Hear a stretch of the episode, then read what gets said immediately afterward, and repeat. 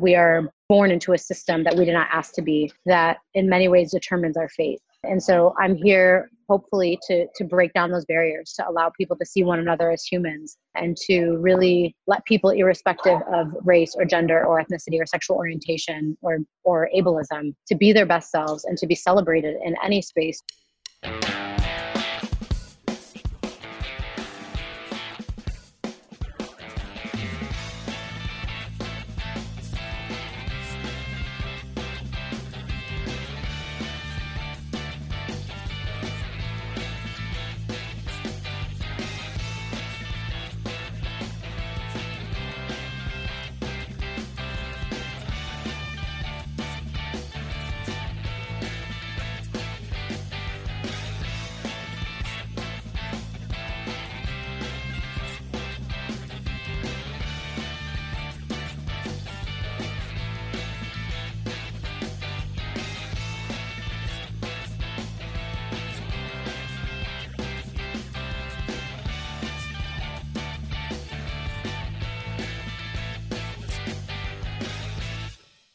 All right, so today we have Nadia. She is a senior manager at DoorDash and is in charge of people and growth inclusion. So, Nadia, can you introduce yourself for us? Sure. My name is Nadia Ismail, and I sit on the culture, belonging, and people growth team at DoorDash, which is a fancy way to say learning development, diversity and inclusion, and employee experience. So, our focus together is really to provide employee experience and learning and development work through the lens of diversity and inclusion and make sure that we are supporting women of all backgrounds and people of color continuing to promote themselves in the tech space, particularly at DoorDash.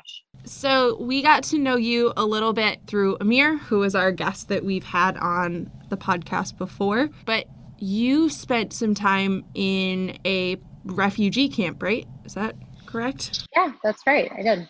So, can you talk a little bit about that experience and like kind of what it taught you and how it's like propelled you into the point that you're at in your career now? Oh, sure. Well, I'll give some background that I'm Palestinian and I my I grew I was raised by a man, my father, who was born and raised in a refugee camp and spent um, much of his life through his teen years in a refugee camp. So, through that lens, I kind of understood the challenges of not asking to be born into a situation that you were, right? Like he was just born into a conflict and the implications that that has on your ability to be successful in the future, you know, your ability to grow and develop. And so I then, when I was 18, worked with a program called LEAP, Learning for the Empowerment and Advancement of Palestinians. And it's an educational ed- ed- enrichment program that's dedicated to really nurturing like intellectual growth. And so in that program, I was able to teach children English as a way to support them through taking the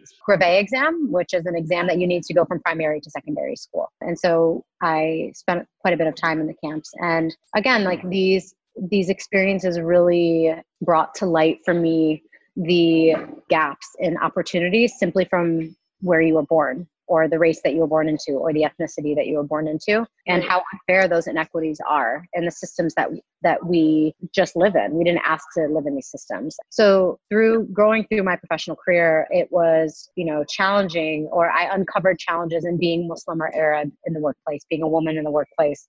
And so those things consistently tied back to my experience working in the refugee camps and you know really created this dotted line for me through that entire life cycle of my professional career, which really propelled me into the diversity and inclusion work that I'm doing now and my passion for doing this work. Well, and you had, when we'd spoken earlier, you mentioned that you found this passion through being the only insert adjective yeah. person in the room. Can you talk about that experience a little bit? Sure. So that I think stems a bit more from not from the refugee camp work, but from my first professional experience I had was working as a facilitator at a staffing firm. And in that space, I was, you know, the one of the only Arabs, one of the only Muslims a pretty young person, one of the only women in the room, oftentimes because it's a sales driven workspace. And the emotional energy that it took to unpack being the only in all those spaces just seemed a bit unfair. Um, it was a, a climate that I consistently had to navigate, often navigated poorly because I wasn't primed to know that the workforce was going to require these things of me.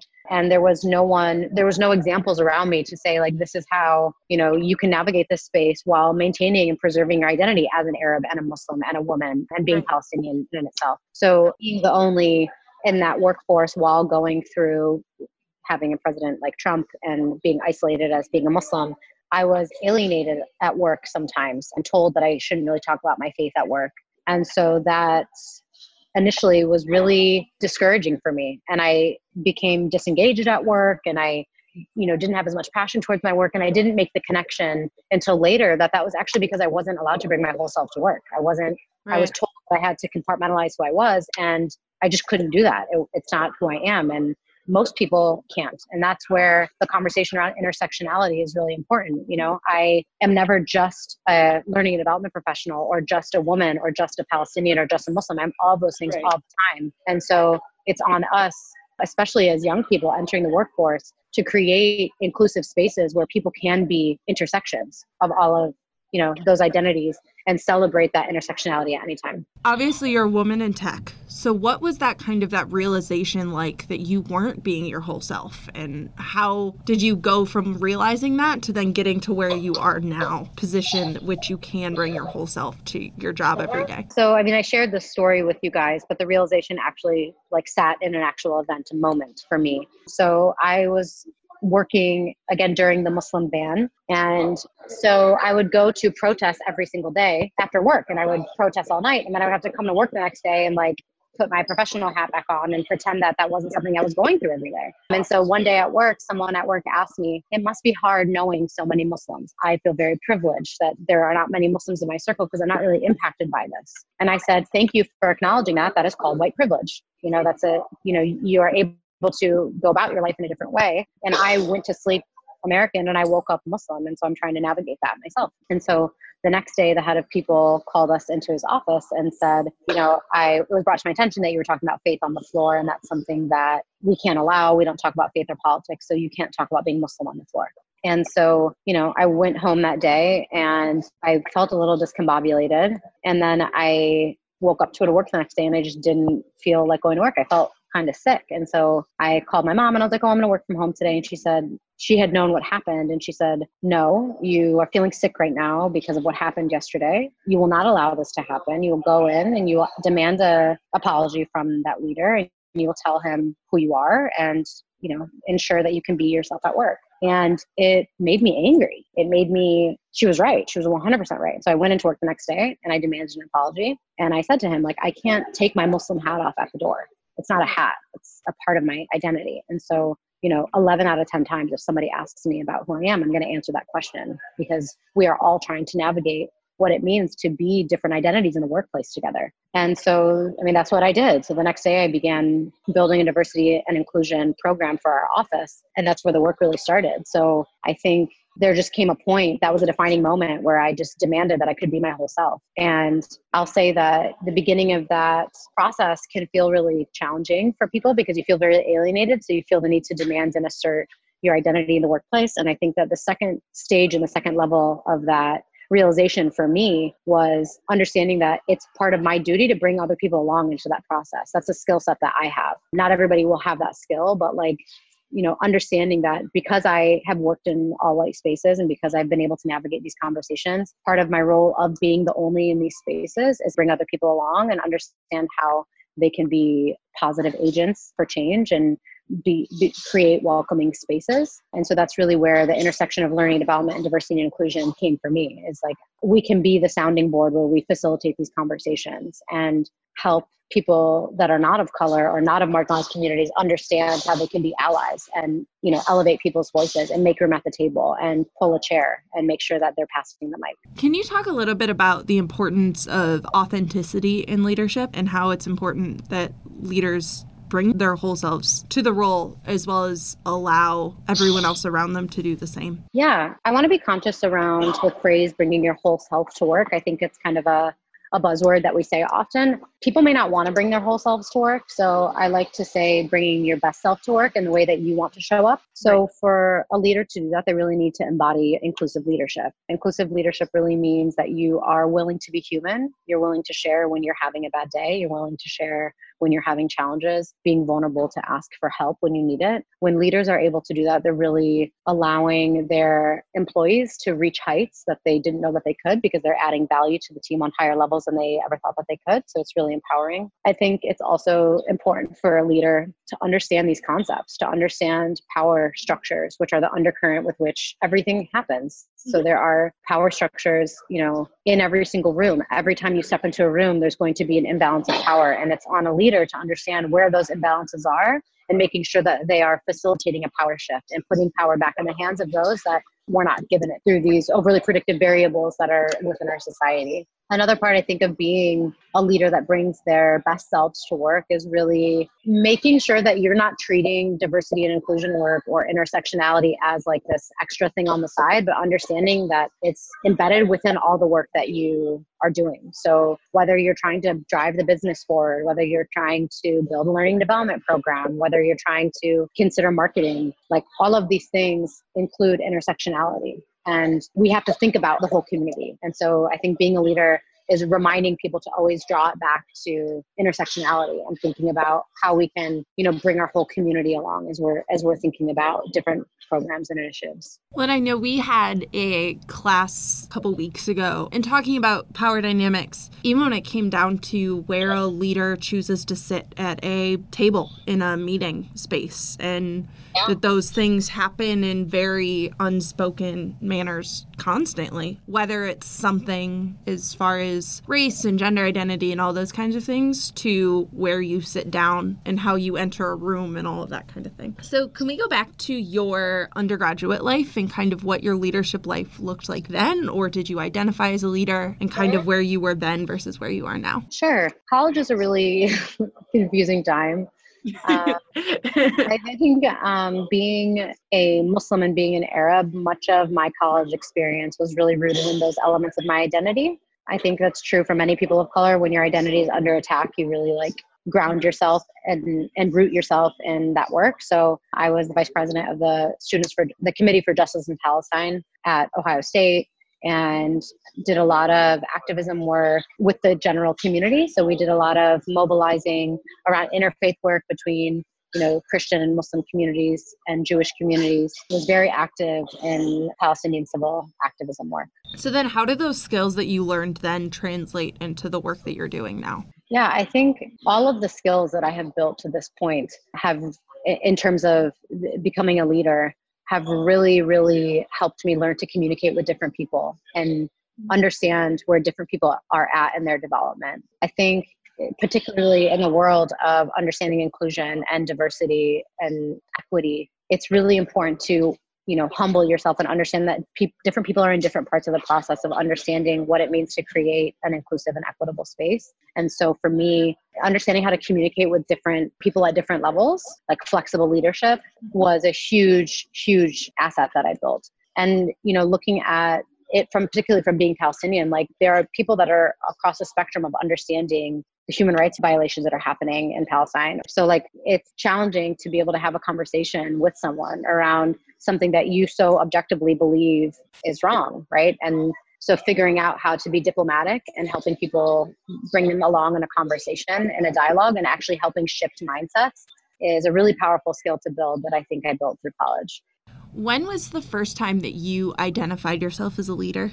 I don't know that I ever identified myself as a leader. I don't think that that I'll ever like formally identify myself as a leader per se. I think that I believe that I'm a mover, that I'm a motivator, that I'm the organizer. I discovered my ability to influence people to do good and to organize to do good, I think, in high school. I was in high school when Obama was being elected, which was a really powerful time. And I was able to work in the campaign offices and, and mobilize people and actually change people's perspectives. So I think that's probably when I noticed that I acquired those traits. So, can I ask why you would not use the adjective leader to describe yourself then? Yeah. I mean, I think this is a larger conversation about being a woman and imposter syndrome and never feeling I'm a leader. I like to think of myself more so as like the fire underneath that really helps propel people forward. I think I may be defined as a leader objectively. I don't know, maybe I have like humility around it. I don't feel comfortable calling myself a leader. I don't believe that I can really call myself a leader till I fully like lead something really big through to its end. And diversity and inclusion work doesn't really seem I haven't seen an end to it. I haven't seen a true true progress made in the pay equity gap that I've been a part of. I haven't really been able to like move enough women into leadership in the tech industry. I think once I've been able to get a few other of those things under my belt, I might call myself a leader. But right now, I'm a mover and a shaker. Interesting, because we're spending so much time kind of figuring out what that looks like and how to challenge the narrative that you can only be a leader if you're the CEO and you've made X millions of dollars or have led X movement. I think being a thought leader is different than being a leader for me. As a thought leader, I have introduced concepts in spaces where people are not thinking about those concepts consistently. Right. And so I can identify as a thought leader. I can identify as a person that challenges the status quo in spaces where others are not comfortable to do so. And I think that that's been the case for me since growing up in a school that's predominantly white, all the way from elementary school onward, and having to figure out how to make room for myself. So that's a that's a skill I've been developing my whole life. And I mm-hmm. think that I discovered I was a thought leader in fourth grade when I was in a choir concert and we had Hanukkah songs and Christmas songs, but not Ramadan songs. And I, you know, discovered I was a thought leader again in high school when nobody thought it was important to campaign for the president because we couldn't vote, but I thought that we should, right? So, like, mm-hmm. introducing really important ideas in spaces when people are not thinking of them is where I, I can say that I'm a thought leader. How would you say you go about having these difficult conversations that you are having as far as leadership and diversity and inclusion and all those kinds of things? I think it's really important when you're trying to have these really hard conversations around diversity and inclusion or any hard conversation in itself to remember that people are human, to remember that we're coming from totally different entry points to the conversation and to ground yourself in empathy and compassion before engaging in the conversation. And so I think that's really the place that I start. And that's a newer addition to my repertoire of engaging in these conversations as I've gotten older. So entering the workplace, as I've mentioned, like I was very angry. I was like unapologetic about my identity. I wanted to insert myself and make sure that I was known because I had to fight for space to exist. And in some form formats in some spaces, that's totally normal and it makes a lot of sense and you should do that. I think in the position that I'm in now where I'm front facing with leaders and I'm trying to like push forward strategy and learning from my mentors, including my boss that's doing so, asking a lot of questions. That's how you engage in difficult conversations. I think that you have a few non-negotiables around you know what you believe what you believe your principles are around certain areas of this conversation but you allow people to get there with you. So i yeah i ensure i don't compromise my beliefs ever but i allow it to be a conversation. I'm not shaming you. I'm not going to tell you what to believe. I'm not going to like spew definitions at you and tell you that you're not using the right pronouns or don't understand the LGBT community. Because again, these are all very new concepts for people, but I want to understand where you're at, where your pain points are. And most importantly, people are uncomfortable. They're really uncomfortable because they don't know how to navigate these conversations. They don't want to mess up. So their their response when being overly policed about this conversation is like, okay, I'm just not going to engage in it because I, I'm doing it wrong and I don't want to be told that I'm racist. So forget it. Or bigoted or any ism, choose it. And so what that does is you're discouraging leaders from taking action because they feel like they don't have a role in it and they feel like they can't do it right. Many of these leaders are white men, so they don't see their, themselves in this conversation. And so making sure that they understand they have a role, that they can have a positive role, that we are patient and, you know, again, expressing compassion and understanding that this is a process, I think is the best way to navigate these conversations. So you talked about mentors that you have. Can you talk a little bit about more about that mentor mentee relationship and how you found yours and kind of what they look like for you? Yes, I love my mentors love them. And they may not even know that they're my mentors because mentors don't usually come in the form of like, hey, will you be my mentor? Yes, I'll be your mentor. Let's schedule a weekly date. You typically find them in the most rare and unique places. So one of my mentors is a former professor of mine that I also had the chance to work with. She became my employer. She taught me much of what I know about training and facilitating and building content. And so I think, and another one of my mentors is again my current boss. I met her and knew that I just wanted to be on her team. I didn't care where she worked or what she did. So I think when thinking about the mentors that I have, how I found them and how I built the relationships with them were looking, meeting a person who I was inspired by and I wanted to learn more from. And maybe that their professional path wasn't exactly where I wanted to end up, but they they had a piece of the puzzle that I was trying to build for myself and my character and my identity, and I wanted a piece of that pie. And so that's how I built those relationships. I shared that with them. I asked them questions. I I leaned into being green and not knowing, and asked their for their support. And now being in a position where I'm mentoring people, I can say that like people love getting those questions. They want to they want to support you and they want to help you because the path to success is not linear and the path to understanding your passions are not linear. And so any opportunity that I can get like this to share my very nonlinear, very jagged, very confusing path will help at least one person listening to this podcast understand that they can get to where they want to get in this very like disparate and non nonlinear fashion. You've obviously dealt with some very difficult like things throughout your journey. Can you talk a little bit about like what your why is or what your motivator to keep fighting this is? I am allergic to inequity.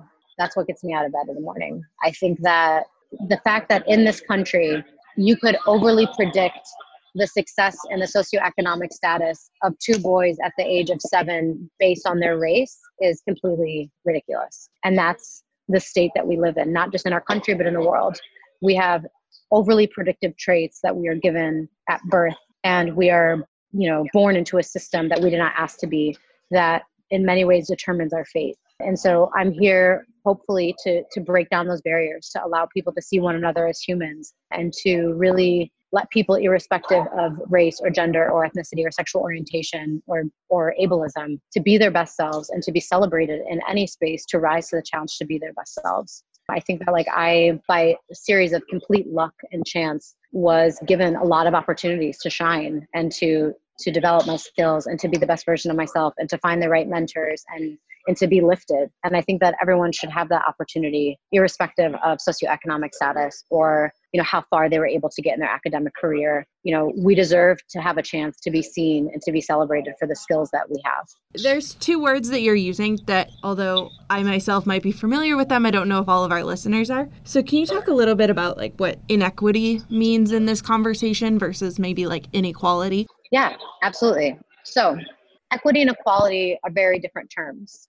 Equity is accounting for, well, I'll say equality is providing equal inputs, and equity is focusing on providing an opportunity for equal outputs. And so I'll dig into a little bit more of what that means. So if we are looking at two girls, Sally and Sue, and they are for, in fourth grade and they are entering into the class at different reading levels. Right. The goal of the teacher at the end of the year should be to get them at the same reading level. But what we may not be accounting for is that Sally, who has a higher reading level, has parents who are more affluent and they're able to read to her every night and they have really consistent jobs that allow them to get home at five and she has a reading tutor whereas sue has two working parents that work night shifts and they're not able to read with her every night and they can't afford to bring her a tutor the problem with equality is that a teacher may give both of them the same curriculum and provide them the same resources every day, expecting that they're going to have a different output at the end of the year. But really, Sue needs more time. She needs more support because the rest of her systems are not supporting her in the way that Sally's systems are. And that's the difference between equality and equity is acknowledging the background and the starting spots that, that two people may be working at and providing them with unequal inputs to give them a chance at equal outputs. Great. Thank you. I know sometimes we get into these spaces, right? And it's easy to use these words that we know, forgetting that other people may not. Sure. So can you talk about yeah. a time that you like completely failed in this conversation? Whether you said something or did something like open mouth insert foot type of situation just a couple of those like failure moments and what you kind of learned from them and how you grew from them. Yeah. I mean, I can think of a lot of them. Let me just think of one that makes sense here. So we just DoorDash just acquired a company, Caviar, and we were planning our day one experience for all of our incoming employees. And so part of that experience, so I was leading the day one initiative to make sure that we're welcoming in all 250 employees, making sure they are armed with the resources that they need, and also signaling to them that we're a company that cares about diversity, equity, and inclusion, that we want you to be spoken to in the pronoun that you prefer, and all that good stuff. And so I was planning our kickoff panel for the business to, to share back to the employees, you know, what we're about and our history and all that. And all the way up to the final planning stages, I didn't realize that my entire panel was men. And one of the people on the panel was Asian. And had it not been for, again, leaning into vulnerabilities and like calling on other leaders for input and insights, thankfully my leader was like, hey, you should take a look at this panel. Like something's off about it. And it was a huge misstep. And it was, again, like reinforcing the like the tech industry generally is male. So when you look to the leaders, they're all going to be male. And so you have to consciously engineer the situation to be more equitable and fair, which means I had to maybe perhaps go a layer below leadership to find our shining stars that are women and people of color to make sure that they are also able to present and represent the company on their behalf. So that's that was a big big mistake. Well, and it's hard cuz sometimes right you're ha- you're doing these things all the time and then you miss something like that and it's like, "Oh, I'm you know, I'm supposed to be better than this, right?" Another example of that is like a, a person set a meeting with me to talk about diversity, equity, inclusion work, and they go by they. That's their pronoun. And I kept referring to them as she in the meeting. And I'm like supposed to be like leading this diversity, equity, inclusion work alongside my team. And you know, talking about how we need to express compassion with each other and be patient with right. each other through this process. But I, who am leading the work, still, you know, am really struggling to do it. So that was also a like foot and mouth situation where it's like I know what I want to implement. I know that I believe in this process. And it was another reminder like, I'm human. Like, we're trying to learn this totally new language and way to show up in a space. Um, and luckily, the person was compassionate and patient. Well, and that goes back to our earlier conversation about authenticity and leadership, right? So, one of the questions that we have to answer when applying for this program is who is the person that exemplifies outstanding leadership to you? I would say, like, in uh, as an influential leader, Muhammad Ali has always been my north star. From the element of talk about being an authentic leader, incredibly authentic in his beliefs, standing for what he believes in, walking the walk and talking the talk, and you know, willing to put his own success on the line to stand for what he believes in. That's always been something that's really grounded me. And a bit closer to home, uh, my current leader, uh, Lisa Lee, not to be brown nosing, but I just think she is like my North Star for leadership.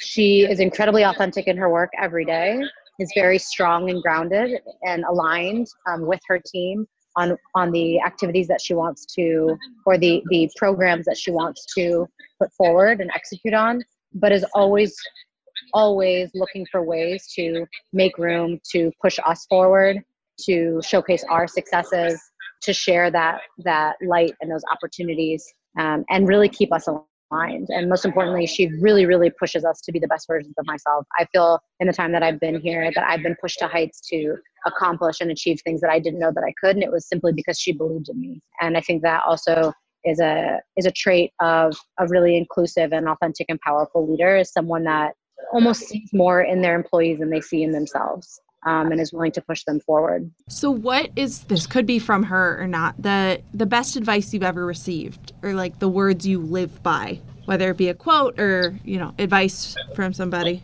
Words that I lived by.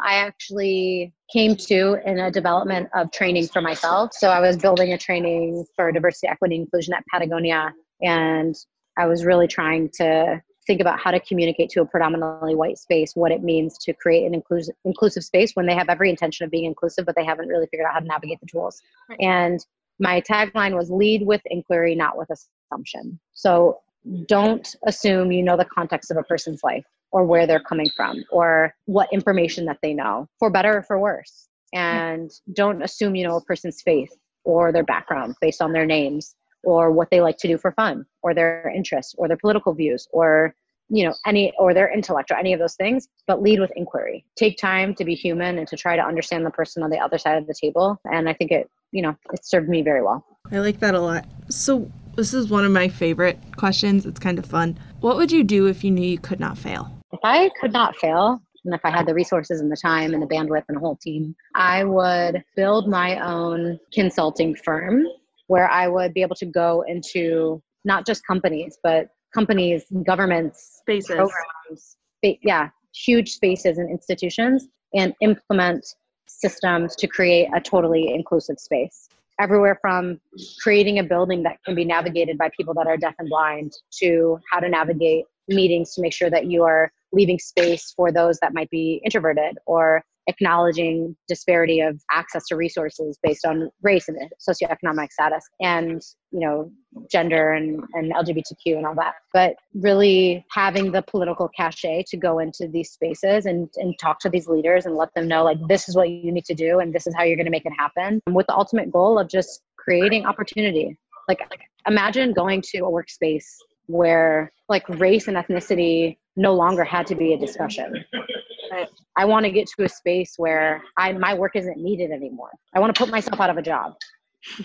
Basically, I want to create a goal to have. Yeah yeah, we are all communicating in a way that it, that is allowing everyone to be totally seen and heard and celebrated. That's what I would do if I could have all the resources in the world. So, our closing question is: Who are some books that you read, or podcasts that you listen to, or kind of thought leaders in this field that you follow or you get inspiration from that our listeners could go check out? So I love White Fragility. I think it's a book that everyone should read. I think it's a really important book to navigating this work. I love this is a random book, but The Narcissism Epidemic. It's a book that was actually written in the 90s, but it's really relatable now. And it really focuses on this very like me, me, me culture that we've built and how if we really want to turn this ship around, we need to be more community based and so what that looks like and what that means. The book There There is really great. It is a pretty famous book that's um, based in Oakland and it speaks to the Native American struggle and what gentrification looks like and how that has affected large groups of people. I really like the podcast, The Nod. It's a podcast by two African Americans that kind of talk about navigating spaces as African Americans. And then also The Daily. I'm a New York Times person, so listen to The Daily. Keep your news. Well, thank you so much. This was a wonderful discussion, and we think our listeners will get a lot out of this. So thank you guys for listening, and we will see you next week. Thank you.